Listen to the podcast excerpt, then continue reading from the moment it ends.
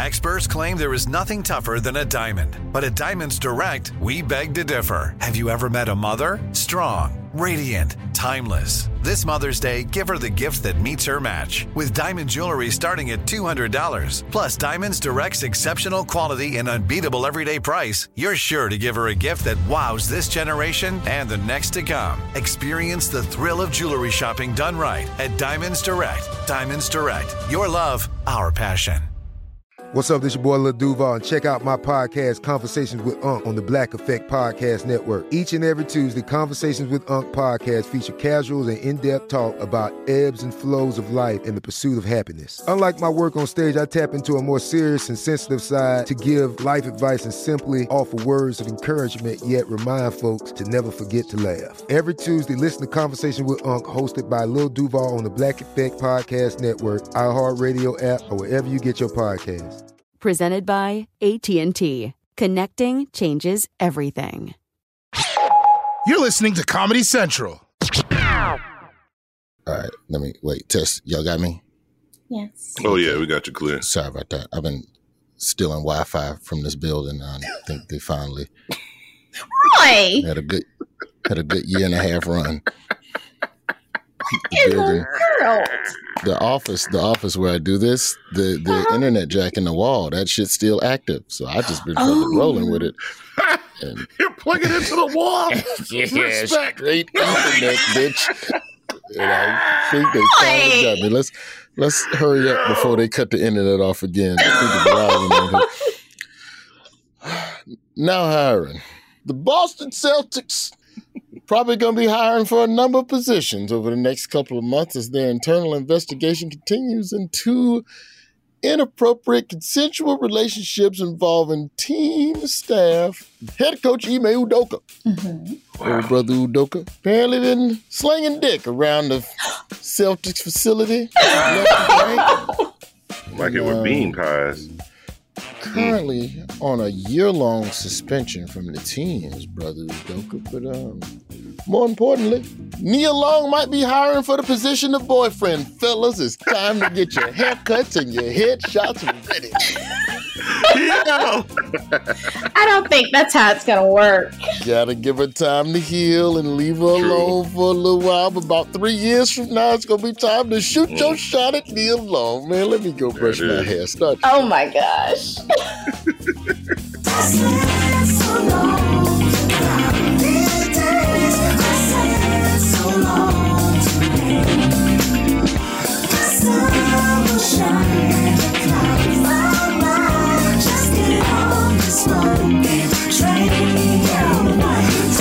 My name is Roy.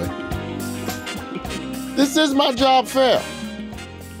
Now, there's a lot going on with this Celtics stuff. We'll probably have to talk to Rod about that. It'll take Rod to unpack all of the chaos that's going on. That whole story is built for Rod.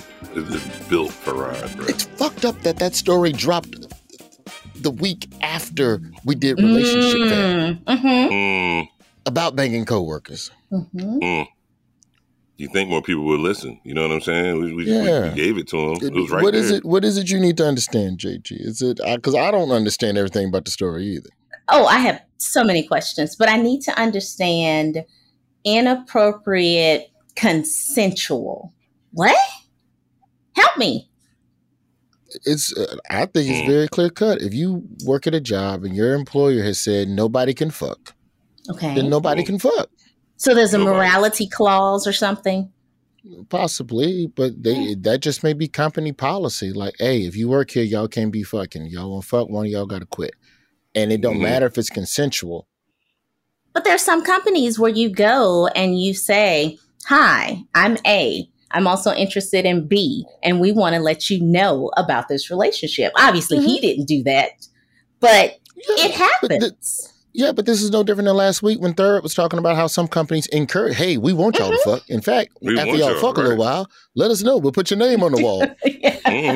Oh, Mary. Which one was it? Mary. Oh, okay. I mean, it's a process, ain't it? I'm just saying, like, ultimately, most places, to me, the whole thing that's weird is that even if y'all had the clause, and even if he did something wrong, why are you just suspending him for a year? Like, go ahead and let the dude fly. Like, I don't understand. He took y'all to the NBA Finals, and you took the Golden State Warriors 6 games, and low-key, you would have had him, but Steph Curry was just literally ungodly during that series. That's true. Do you fire a coach that got you within 2 games of an NBA championship, or do you suspend him? Or does that coach have a good contract and there's some other clause in there that he's already protecting himself with? See what you're saying, Third. If this was the Sacramento Kings, yeah, motherfucker, get the fuck out of here. You're out. Yeah, get the fuck on. You're gone. Done shit since if it was the Wizards, I can promise you he'd have been on the first thing smoking. He'd have been gone. They got people to the Wizards for less. But on the same tip, what JG saying has a lot of merit. Like, maybe this guy was sharp enough to have easily the most ironclad contract in NBA history that they can't fire me if I think with my dick, I can't get fired, basically. And maybe he had that up. Yeah. Yeah, it's a clause. He knows his problems.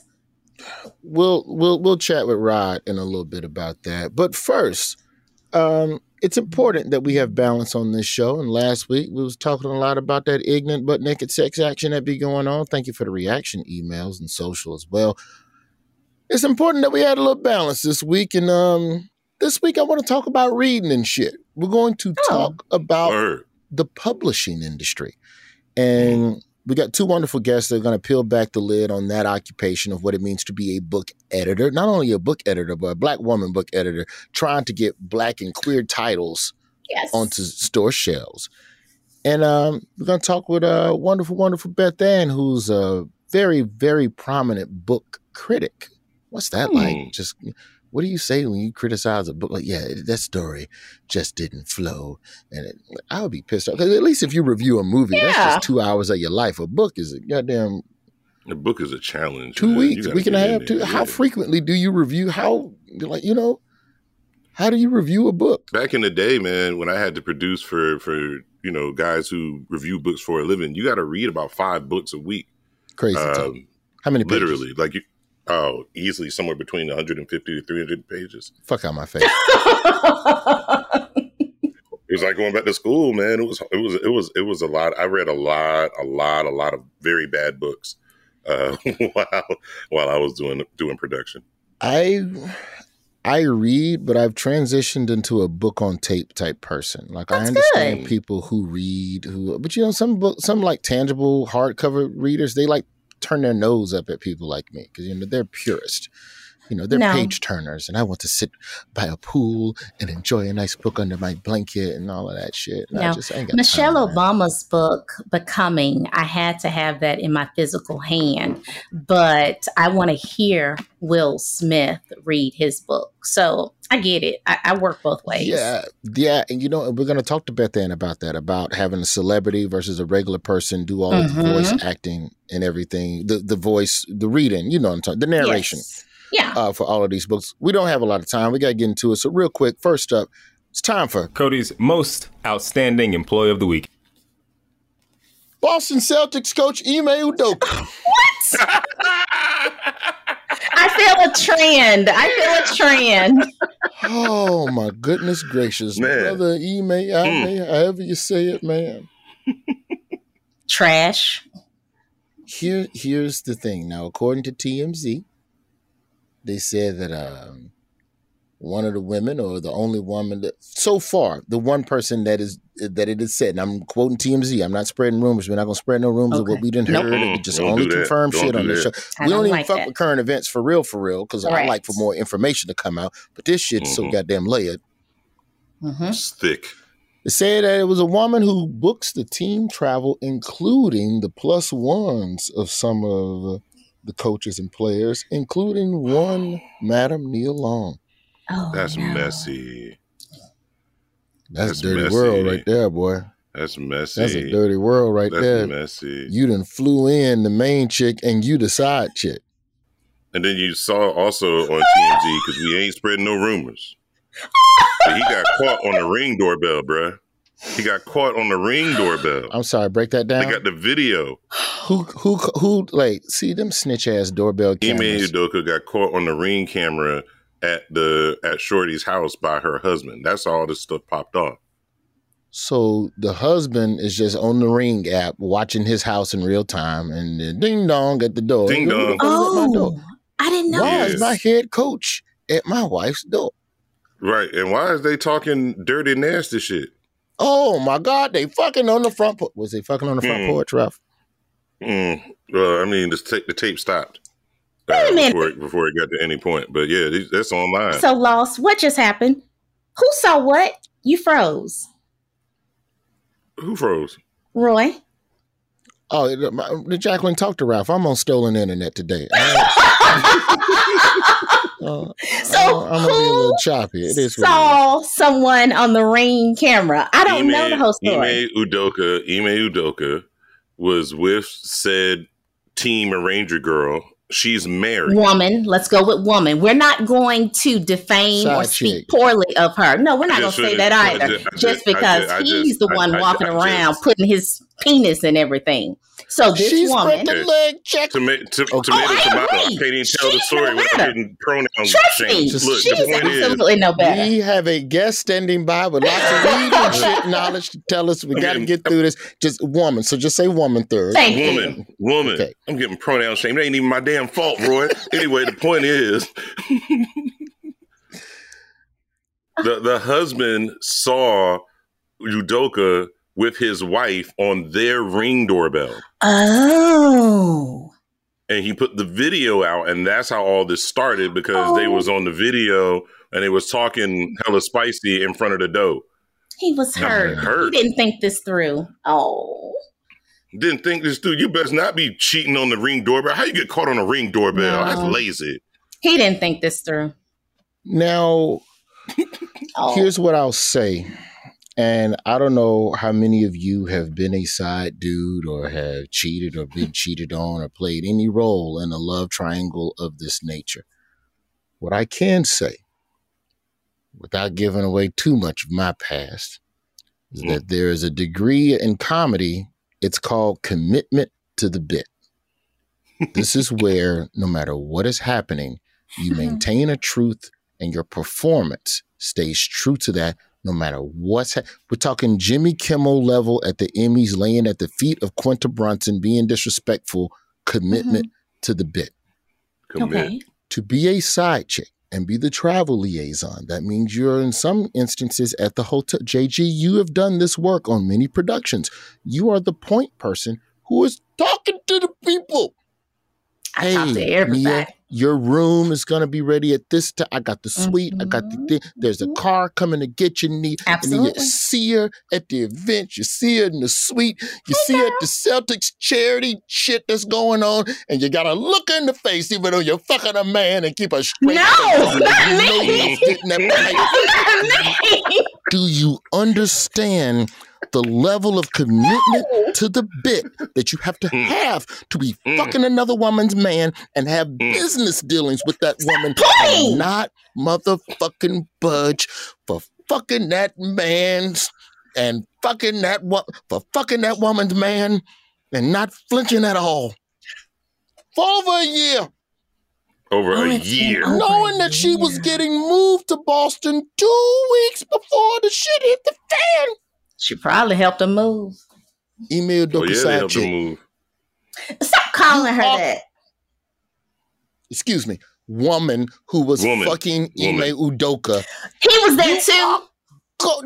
Woman who was fucking Ime Udoka consensually but illegally due to Boston Celtics. It's not illegal, but it's immoral. But go ahead. It's not illegal. It's immoral. We're gonna get to this fucking guest. Woman who was immorally, but not illegally and consensually, fucking Ime Udoka, who was also part to blame because he's a man and he should have kept a dick in his pants. You are Cody's most outstanding employee of the week. Brought to you, if you put it like that, by Sackleson State Community College. Let's get into reading week. Worst and first time. Let's get into this reading shit. Now, this reading and shit. That's what we agreed we was going to do in this episode. Reading and shit. Okay. And I think it is only fair that we start this episode with the person who was the reason that we're doing this fucking episode. This wonderful woman dropped an email, and that's what the whole Job Fair community is about. Mm-hmm. RoyceJobFair.com, by the way, if you ever want to be a part of the show, reach out to us on social, talk some shit. Jacqueline will reply. I might not, but I guarantee you, Jacqueline will reply. I will. Even if you're a bot and you're not even a real person. I will reply. Jacqueline will reply. And I've also had to chastise a few people because they were mean to others, and we will not be mean to others. Oh, yes. Please go out and fix the internet. Go fix Twitter. Right? Let me know how that works out for you there, Chief.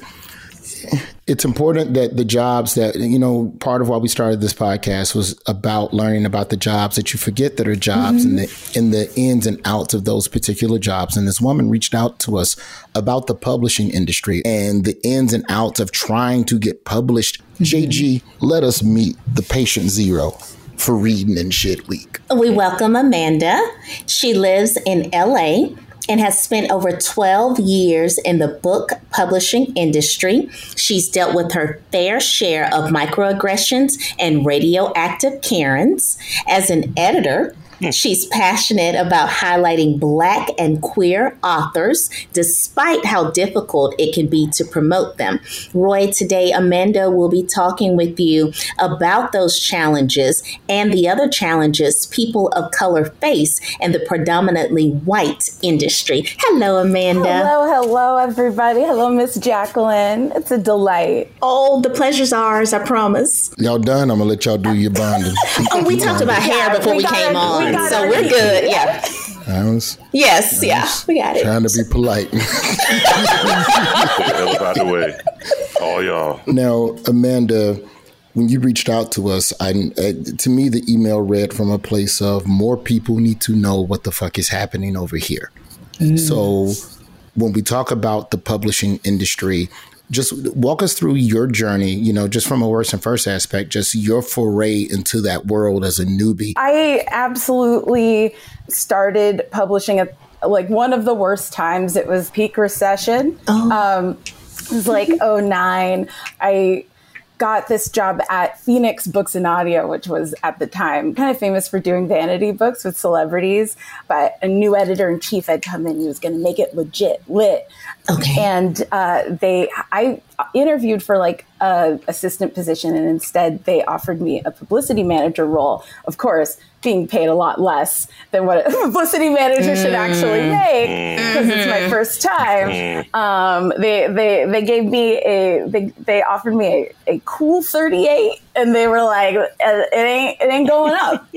Not even in 2 years. Ooh. Yeah, it was wild. What is it about books instead of, say, writing television or writing movies? Because books are the longest and most detailed form of story, but they're also the most difficult to get to market, a lot of it, at least so it seems to me. So what was it about that particular genre of entertainment and storytelling that drew you to it? Gosh, I think it goes back to my dad. Shout out to my dad, Ray Ray, because he only knew one thing about being a dad, and it was reading. So he read to us constantly, and he got us into comic books, and that sparked my love for the comic book art form really early, reading everything from X-Men to Archie, and then kind of lapsing as a teen because shit was getting real toxic.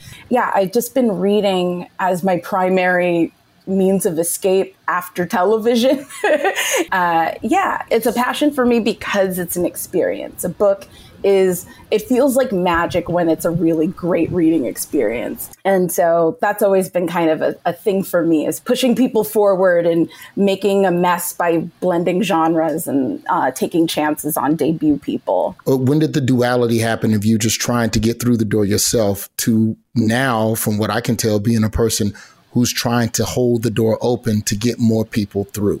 It was hard. And I mean, at first, I had to kind of be a pick-me to survive. And that faded once my partner and I started our own weird comedy and comics anthology that then turned into a small press called The Devastator. And there, I actually learned, oh, fuck, this is a business, and it's a bad one. It doesn't actually make sense. And when you're actually trying to play with your own real money, there's no margin of error. Exactly. The game changes, your choices change, the risks you want to take change. And so we were just kind of like bumping against that constantly. And so I learned the art of and craft of, you know, coming up with a book concept all the way to having to then hand sell that book directly to readers at like a Comic-Con. And we did like a 1.5 of those a year for a long time. So like selling out the trunk, like a music artist, printing and pressing your own CDs and then going out. Okay. Gotcha. Exactly. Nice. And like we even had like an issue called Crossovers where the cover is like a chimera of like 12 cartoon characters, and it's just very wild. That kind of made a crack, and that was like our 8th volume, and the AV Club wrote it up, and we actually sold some copies, and it was like, wow, this is what it looks like to be visible, just like a smidgen of visibility. What's the AV Club? Oh, it's the Onion's old culture paper. I guess it still exists, but I don't understand the corporate. Yeah, but their opinions and perspectives on all things like fiction and lit fiction is extremely respected, like on some New York Times level pedigree. Yeah, if you can get written up in the AV Club, you did very well. Nice. Yeah, you did something dope. Word up. Yeah, and I you know, and that was just like back in like 2011, 2012. But that was like the first time I started to feel like, oh, okay, people are reading this, people are understanding what we're trying to do and appreciate it in some way. And that really, you know, pushed us, you know, especially when we decided to open it up. Before you get out this podcast, you will give us the name and the way to go and look up this old stuff so that we can go and revisit this stuff. Some of us might have kids who like looking at old comics. Oh, hell yeah. Like yeah. Devastatorpress.com. That website's still up. It has all of the stuff that we had done. And I think a lot of stuff is also still available as like an ebook. But I'll also send you shit. So let me know. I'm curious about two things. One, what's your favorite genre? And then also, did you read 50 Shades of Grey? Amanda, I'm sorry. She wasn't supposed to ask me. What are you talking about? This is a valid question. Bro, why are your girl so horny, Aaron? Jacqueline is all worked up today. It rolls into the point about how they actually did the marketing for 50 Shades of Grey, which turned into a movie. We're talking about independent comic books, and you're like, you remember that book where the white people was tying each other up? She understands where I'm going. I know where you're going, but you're also roiling with secret desire. I'm going to start showing you all my DMs where they say, thank you for asking valid questions. I don't want to see your DMs. I don't want to see half of them. Mm-hmm. The reason that popped off the way it did was because it grew from a community. It was fan fiction that then got the serial numbers rubbed off and kind of upcycled into traditional publishing, which like already was publishing it with like kind of, you know, holding it out there like, you know, we have this too. It was a whole thing. They didn't expect it to be as big of a hit as it was. And, you know, so, you know, that's the game, though. You're literally making lotto tickets with each book in a way, especially like from the marketing perspective. They do kind of see it that way, which is, you know, good and bad. But the majority of books sell under 2,000 copies. To that point, Amanda, about there only being 2,000 books sold on average for the average copy. When we talk about the marketing and the dollars that are put behind particular projects, be it movies or music or TV, whatever, they tend to bet on what they think is going to do well based on what did well before it. But when you have so many new authors coming in of color, touching on topics that have never been breached before in the literary world, how are they not looking at trying to market? Talk to us a little bit about the hurdles that you've seen within your industry on the marketing side of how they try to market Black content. There's a lot of fight, especially in editorial, as editorial teams get like little sprinkles of tokens across the board, and they start asking the right questions. And marketing tends to kind of clam up and be defensive about these things because, again, it is an industry that's mostly white, but it's also mostly white women. And there's a lot of just like propriety politics and fear about even talking about stuff. And so like the diversity and inclusion language has been kind of co-opted and bastardized and stuff. But most importantly, it's still a cynical calculation. Anytime they do make the actual risk and give a large-ish advance to an author of color. There's always more scrutiny. There's always weirder problems with the cover design. Mm-hmm. You know, you'll get a design spit out and sent to you by the editor, and they're like, well, I don't know, the publisher doesn't want to change it that much. I'm going to see what I can do. And there have been a lot of people's hearts broken by like bad covers. And that shit happens. Yeah. And with these publishers all monopolizing, and there are just fewer and fewer options and a lot less people bidding against each other for things, it just becomes even easier to devalue everyone's work. Mm-hmm. And usually that's what happens. Once they start letting POC in, they start kind of neglecting it a little, and they kind of stop spending as much money across the board because they gotta spread it out. You know, there's a lot of just like weird white people mental accounting that happens when they look at a schedule. If they see 2 books by Black authors in a season, they think, wow, this is like a really diverse season. It's like, you put out hundreds of books a year. Yeah. There's just a lot of weird hand-wringing and microaggressions and bad assumptions and miscommunication. People not telling me shit because they just are afraid to talk to me. And that's on them. Yeah. We need to be clear about that. That is on them. It's always their problem. You cannot be. Yeah, it's their problem. A lot of people listen to this, people who don't even know what microaggressions are. And we've been very fortunate to educate. But coming up to a Black woman just because she is strong, smart, and beautiful, and you're like, I can't talk to her. No, that is your mm-hmm. problem. Go ahead, Amanda. Yeah, no, that is 100%. And like adding to that, that was one of the many things I would get is, you know, you're going to do this fat liberation book, but how do we make it approachable? You know, there's like a whole thesaurus of weird ass mm-hmm. words that white women use to describe how scared they are of a topic or a person. And mm-hmm. and I feel like I've seen every variation of it. Is that not prudent in the sense of no business exists for the purpose of providing you a service? Mm. You know what I mean? Mm-hmm.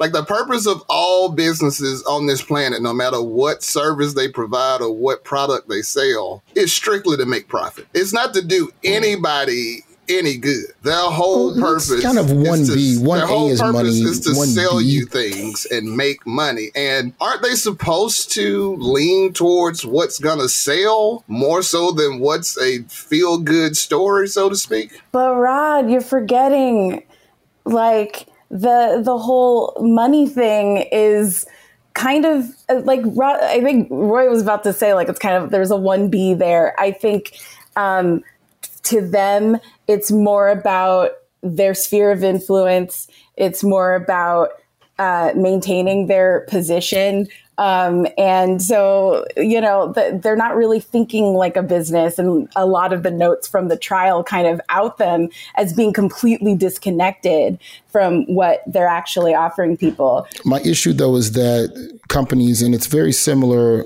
in television, where no one wants to try the new idea. They want an idea that's like the other idea. Like, I'm not going to name names about shows, but there are a bunch of shows coming out next year that are all weird versions of Abbott Elementary.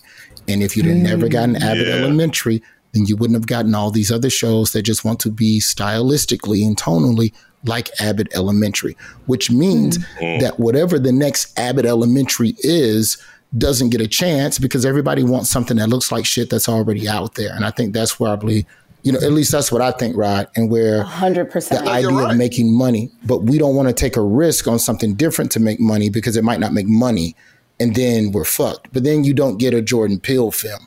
But then even a motherfucker like Jordan Peele had to fucking have 10 years of success doing some other shit for somebody to even take a Get Out was a $5 million movie. Yeah. Mm-hmm. That shouldn't be a gamble, but it was treated like a whole ass fucking gamble. But it was a gamble. You're not going to be a successful business if all you're doing is constantly pitching what's next. You know what I mean? Like you have to have shows that are already great or cookie cutter that are going to lead to, okay, we do 5 cookie cutter things. And then the 6th thing we do is what we try to branch out. Because if you're constantly branching out, then you don't have a base and you're out. I agree with that. That's true. But then what do you do, Rod, if the 6th branch out project is being quarterbacked by the motherfuckers that did the other 5 cookie cutters?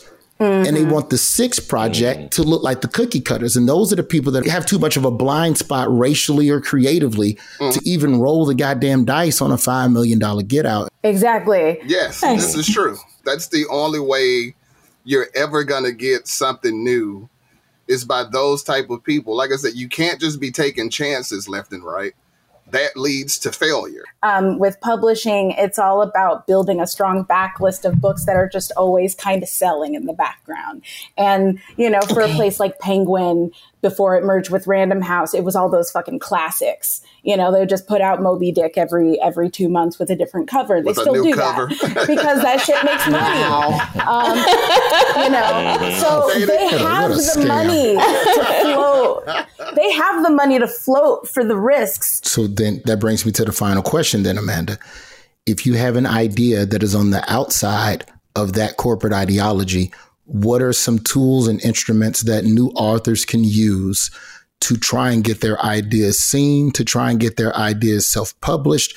Ooh, yes. So just give them first base. First base is, have you ever printed your work before? That's something I tell everyone, whether they're drawing or just typing, to print it out and edit it that way before you start shopping it around. I always find that my printed out edits are a lot smarter because I'm thinking about it more in like a reader's eye, and the also like, you know, the same shit where you like, you put a typo in an email and you don't notice till it's already sent.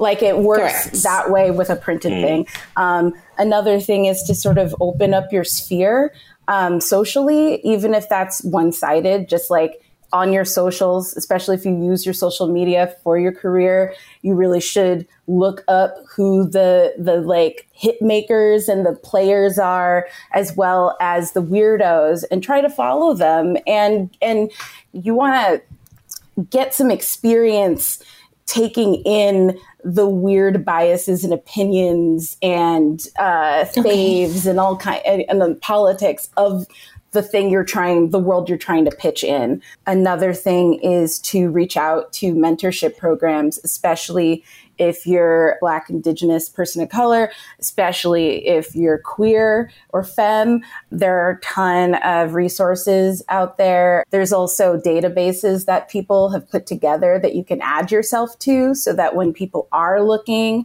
they can kind of go through a database. Like Mari Naomi has a cartoonist of color database and a disabled cartoonist database. And those have helped a lot of people. Amanda, thank you so much for coming on the show. Thank you, Amanda. Thank you for emailing us. And thank you for being the whole reason that we even did a Reading and Shit week this week. We appreciate you. We appreciate you. Thank you so much for calling into the job. Thank y'all so much. It was a joy. Thank you, Amanda. Appreciate it. Bye.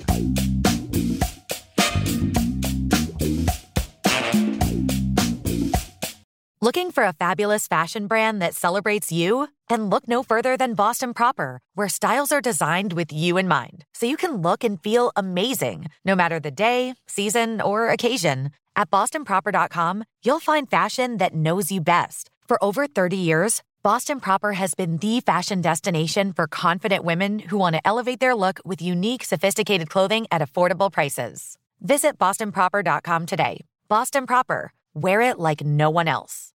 Like many of us, you might think identity theft will never happen to you. But consider this. There's a new identity theft victim every 3 seconds in the U.S. That's over 15 million people by the end of this year, equal to the populations of New York, Los Angeles, and Chicago combined. Even worse, identity theft victims often don't even know they're victims. That's why LifeLock Identity Theft Protection alerts you to identity threats even the ones that don't show up on a credit report, like data breaches, fraudulent bank transactions, loan and credit card applications, and crimes committed in your name. If your identity is stolen, your own dedicated LifeLock U.S.-based restoration specialist will work to fix it. LifeLock protects you in ways that you simply can't on your own. Join now and save up to 25% your first year at LifeLock.com/iHeart. That's LifeLock.com/iHeart to save up to 25%. Identity theft protection starts here. Job fair. Reading week. We reading and shit. We talking about the world of book publishing. Big thank you to Amanda for breaking down everything she goes through as a book editor. Standing by is a book critic who's going to give us some game on the scams that are going on in the book industry.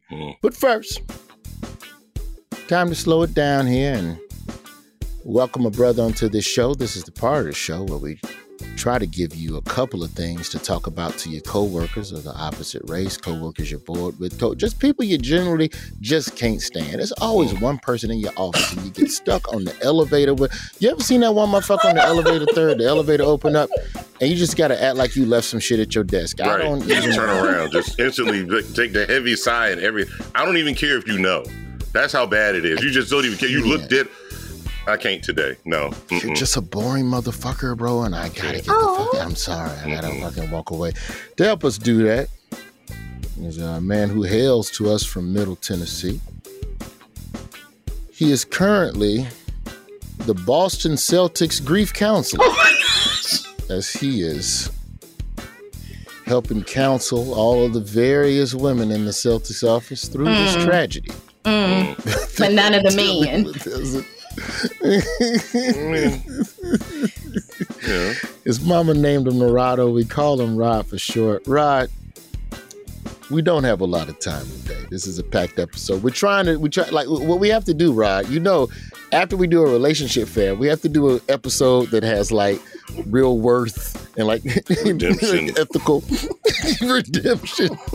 After talking about fucking at holiday parties last week, we turn it over to you, Rod. We bring Rod on this program to give you topics that you can use to break the ice with your coworkers you can't stand. Rod, what say you this week? Give the people something. Well, some of the biggest news that's been going on recently is a lot of people are finding out a lot of weird things about people's obsession with the royal family and a lot of their protocols for the death, and something you might want to talk to your white coworkers about because they're more in tune with the royal family than anybody else.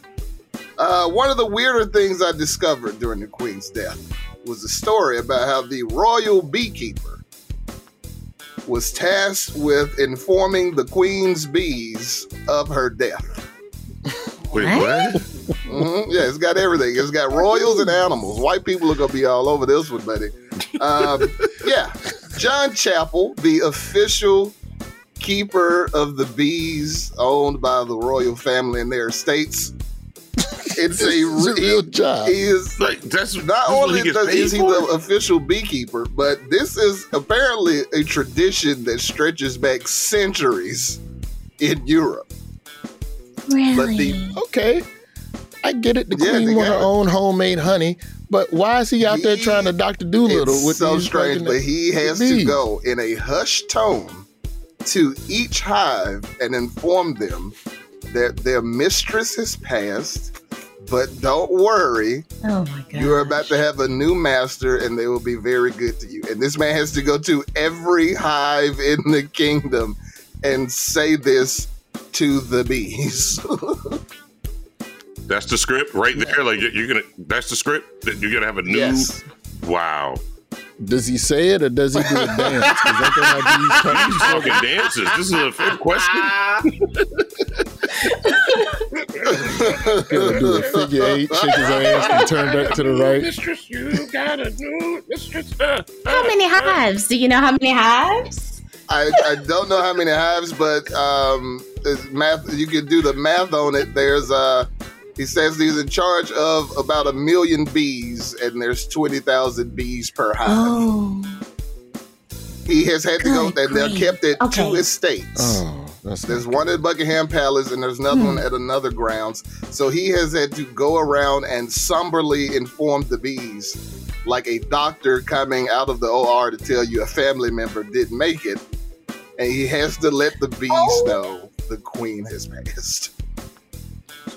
So about 50 hives. My question to y'all is, if you had a job like that, and they told you, you got to go around and let all the animals know that the queen is dead, would you do it? Or would you just have to quit because you can't lower yourself that far?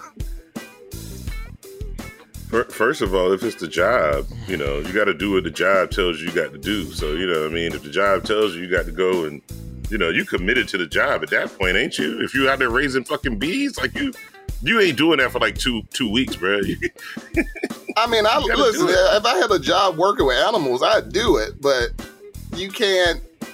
I don't think I could last through it. I could take care of some bees as a person who's just a beekeeper. But if you tell me I need to go around to all the hives and let them know the queen is there, and you go actually watch me and make me do it, I'm like, I'm not fucking talking to no bees, my nigga. I'm out. But Rod, you, of the four of us, Rod, you're the only one. You worked as a vet assistant for years, so you have the compassion. So I would imagine every day you have to talk to a fucking animal. It's gonna be okay, buddy. Right. I don't imagine Rod would talk like that. You're fine. The most I would do was pet them somberly. I would try to comfort them. But I couldn't talk to them. I couldn't do that shit. It would make me feel so stupid and goofy. So wait, how much do I make, Rod? I just couldn't do that. I couldn't see myself going around to hives going, hey guys, you know, you probably felt the change in the air. I just want you to know it's not about to rain. Unfortunately, I got some bad news. Oh, stop it! The queen has passed. No, not that queen. The actual queen of England. I know. I listen. I understand, but stop it. You know, it's a sad day for us all. No, it's terrible. If you guys want to just take a break from honey production, I get it. We're going to be mourning for about 17 days. You know, my heart goes out to you. I'm going to go next door and tell them too. I'm so sorry for your loss. I can't do that. I can't fucking do that. Oh, my God.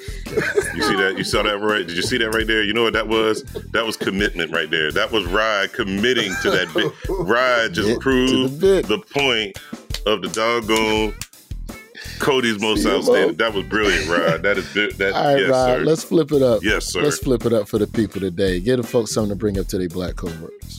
The biggest news going right now in the black community is Rihanna has officially been announced as the upcoming Super Bowl's halftime show. So she is fresh off, you know, shit, pushing Fenty and all of that up through the roof, and she's had a baby now. She's working on a new album now. She's coming. She's gonna do the Super Bowl. This is huge. But it's causing a little backlash because she was one of the people who supported Colin Kaepernick, and there's a lot of people who still think black people shouldn't be working with the NFL. Well, I wonder what she's getting paid, because the rumor is that you don't get paid to do the Super Bowl because they know that you're going to get a bunch of streams, and you have ways to fiscally leverage that appearance. Correct. So knowing Rihanna, she'll drop an album the next day or something like that, but... You know, I understand the social back and forth on it, you know, but I do think there's a little bit of hypocrisy in that. But, you know, what you going to do? You're going to go do the Super Bowl. If it's hypocritical to perform at the Super Bowl because you're black, then it's hypocritical to play in the NFL and be black.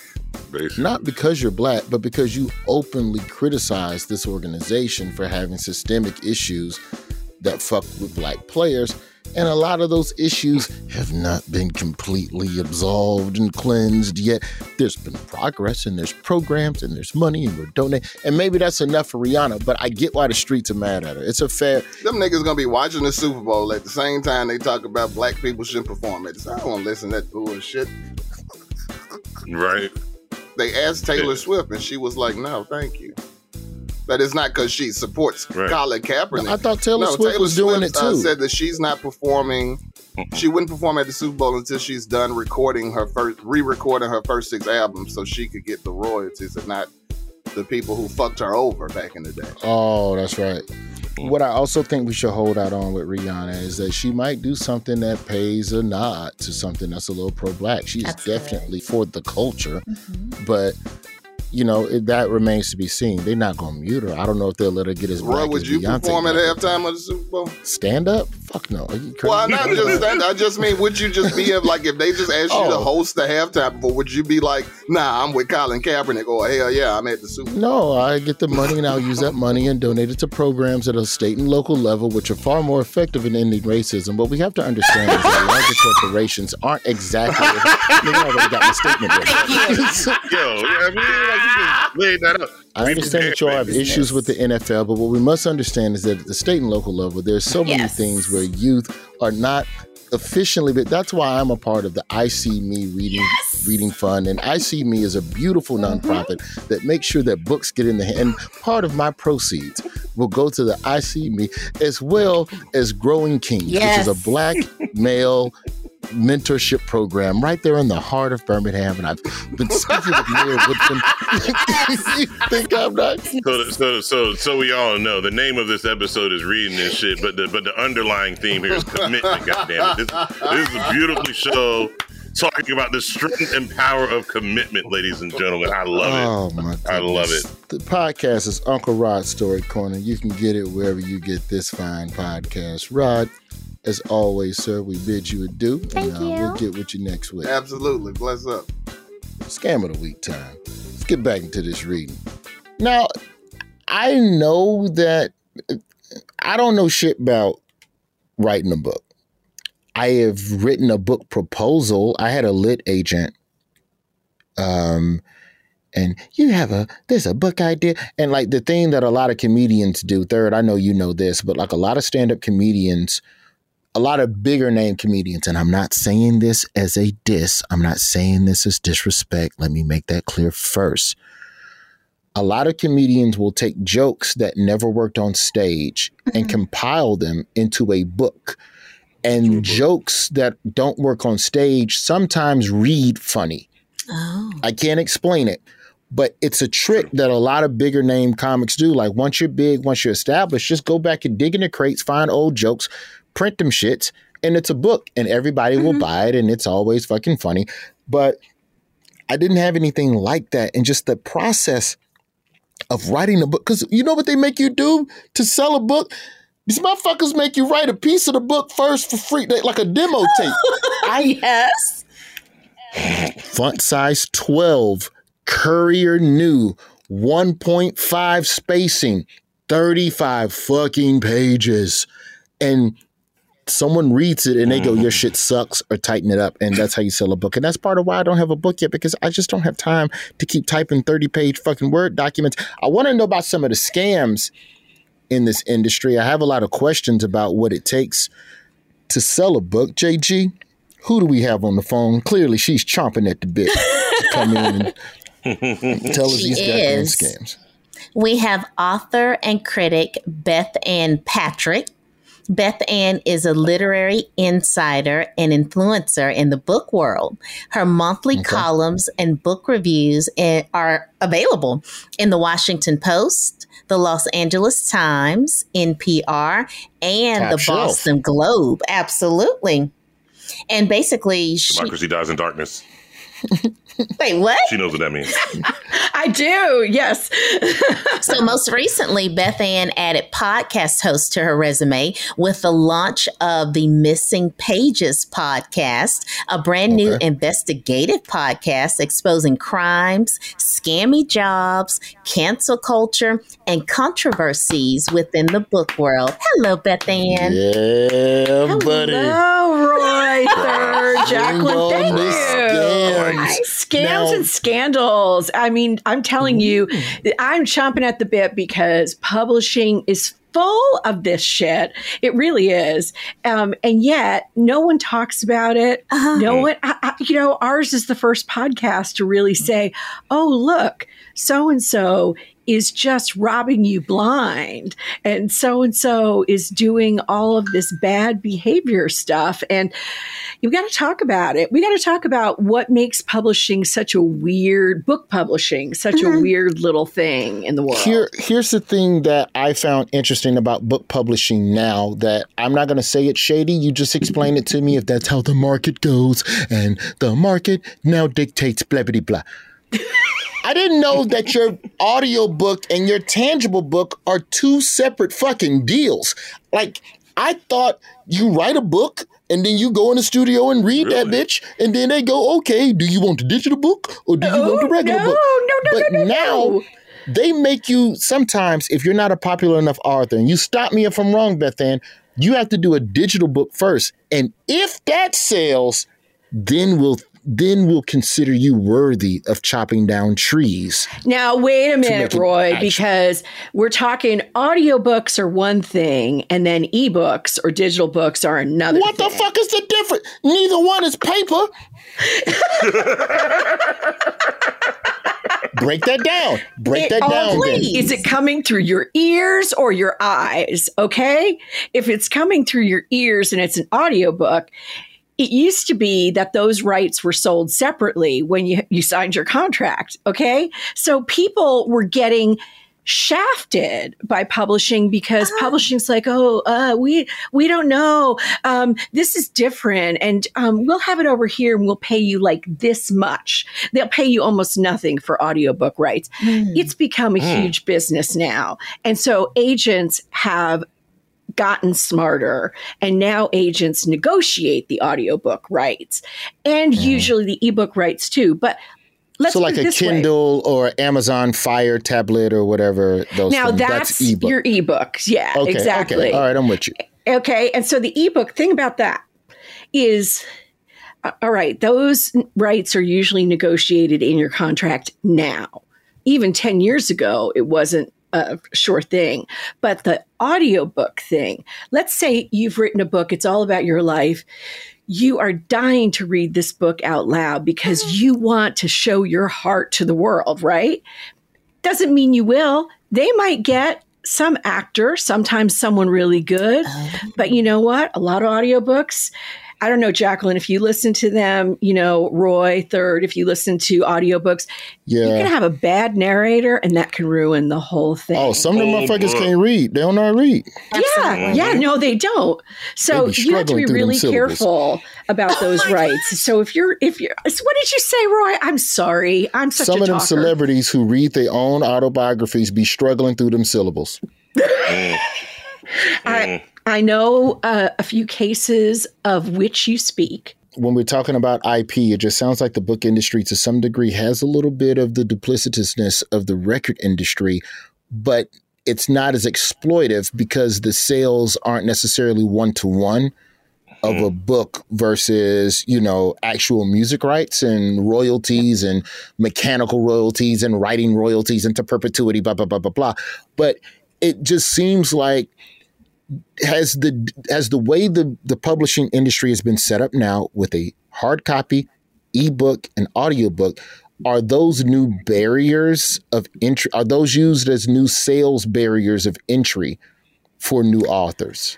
That is such an interesting question because they will say no. They will say, oh, we bring everything out together. But you know what? If a book is selling really well in hardcover, they're going to delay that paperback. If your book comes out quickly in paperback, it means the hardcover sales were disappointing. We're hoping we're going to get our money from you now. And then, usually now the audiobook will come out at the same time. They're getting away from the separate releases, but let me tell you, advances. See, I don't know how this works in music, right? I don't know anything about this. But in the book industry, you get this quote unquote advance. And so you hear about people getting, you know, $500,000 for their book or whatever. Well, you don't get $500,000 deposited that day. You get a quarter of $500,000 deposited. And then maybe you get a quarter when your manuscript's accepted and blah, blah, blah, and on and goes. And there are all these things that publishing calls bonuses. And I've just been sitting in court for this Department of Justice versus Penguin Random House trial. I've been covering it for Publishers Weekly. And let me just tell you, without going too far into that, because I don't want to bore you to death, but they'll get a lot of questions, and these literary agents and publishers, they'll get these questions like, well, how is an author compensated? And they'll say something like this, Roy. Well, we give them an advance, but sometimes the agents negotiate a bonus. And then the attorney says, so what's a bonus? And, you know, it's just like, oh, well, it's what we give people. Well, what do you mean it's what we give people? Well, if we think this is going to happen, or it is all, I swear, dark magic. You know, I'm just. And that is just like the record industry. Just. For yeah, no doubt. I'm sitting here listening to you, Beth, and I'm absolutely intrigued. I'm not going to lie to you. I know that you were talking about books and stuff, but the drama of the secret world of publishing right now has gotten me. Because, I mean, if you have been able to go to some of the parties that they throw for some of the authors and some of the stuff like that, you would never believe that some of these books, some of these parties are stupid lavish. Like, they spend a lot of money and stuff, and it's a book. And unfortunately, I say again, unfortunately, people just don't read hardcore books anymore like that. But when they do some of these launches, man, it's bananas. And it's like, how are they spending all this money just for a book? Yeah, it's wild in that the book industry is set up in a way where, okay, we gave you $500,000, which means you don't touch shit until you don't get a dollar until we make back our $500,000, which is why I've noticed with a lot of my friends who are authors, they are always stressing for people to write forewords for them. You have to get endorsements. And apparently, explain to me the concept, or explain to me why pre-sale numbers are so important to books, because that's another thing about books is that it's an interesting metric by which they measure the potential success and longevity of a project, and whether or not to even invest more advertising and to give another PR push to a book in week 2 and week 3. Movies are not about pre-sale tickets. If it's a tentpole, Marvel, whatever the fuck, fine. People are going to buy tickets out up front for that. But for the most part, box office is about what happened once the movie drops. SoundScan and record sales are about what happened with the streams, the day the song. That's when we start counting. But it seems with books, it's, well, how many people already want it? It's like, know what? You know more about publishing than I do, Roy. You are so right about pre-sales. You're so right about pre-orders. And here's the thing. So there was an author, you might know of him. He was on The Stand last week. His name is Charles Duhigg. He wrote The Power of Habit. Look at that. Yes. Everyone loves The Power of Habit. And so one of the things he was saying that in the actual, like just tweeting it, people were like, oh, he sounds so spoiled. And I'm like, no, because here's what he said. He said, your advance doesn't really matter. Mm-hmm. You know, that's just like sunk cost for the publisher. And yeah, you get some money, and it's great if you get a lot of money, but where you make your money really is in sales. And what he means by this is exactly, Roy, what you're asking.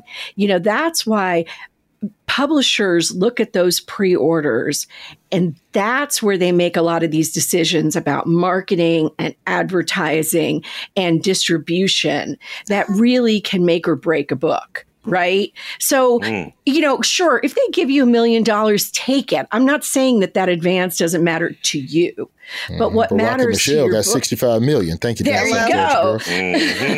Yeah, exactly. $65 million. But you know what?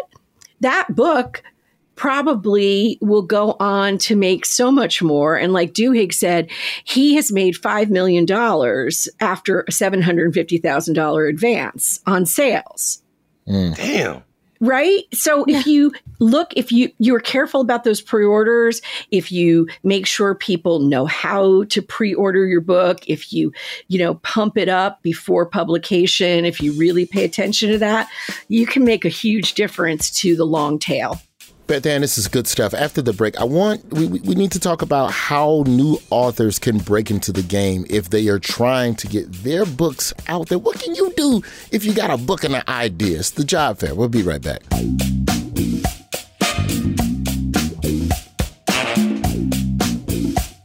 Do you love fashion? Do you love getting compliments on how well you're dressed? Are you always seeking the latest trends? Then we're talking to you. BostonProper.com is your fashion destination and the only place to go for all those nods, head turns, and new styles. No matter the day, season, or occasion, Boston Proper has what you're looking for. Sophisticated, confident clothing designed to flatter and get noticed. So visit BostonProper.com now and start creating your perfect wardrobe. Boston Proper. Wear it like no one else. Are you still searching for your perfect place to call home? Well, now is the time to buy at Fisher Homes. If you're looking to move in before the end of 2024, May could be your last opportunity to start building your dream home and close before the year's end. If you're hoping to move in even sooner, Fisher Homes also has homes that are move-in ready and waiting for you, where you can start enjoying the benefits of homeownership even faster. Schedule your personal tour with a new home advisor today at fisherhomes.com and make this spring the season you find your perfect home sweet home. Job fair, we are rounding third and headed for home. We are talking books and reading and shit. Book publishing. Go ahead, JG. Bethany, can you go back even further?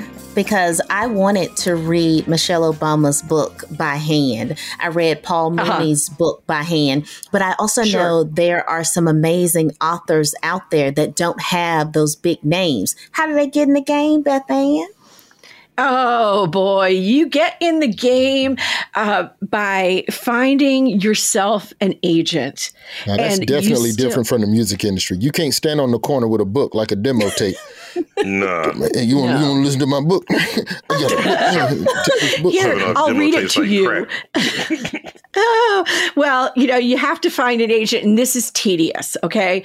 It's tedious finding an agent. You have to submit your, like, Roy's proposal. Or if you want to write fiction, your first, 25 or 50 pages. It varies from agent to agent.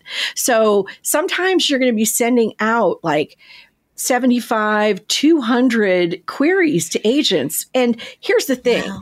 Everyone's like, oh, boo-hoo-hoo, I got 5 more rejections today from agents. And I'm like, look, that is okay because you're only ever going to work with one.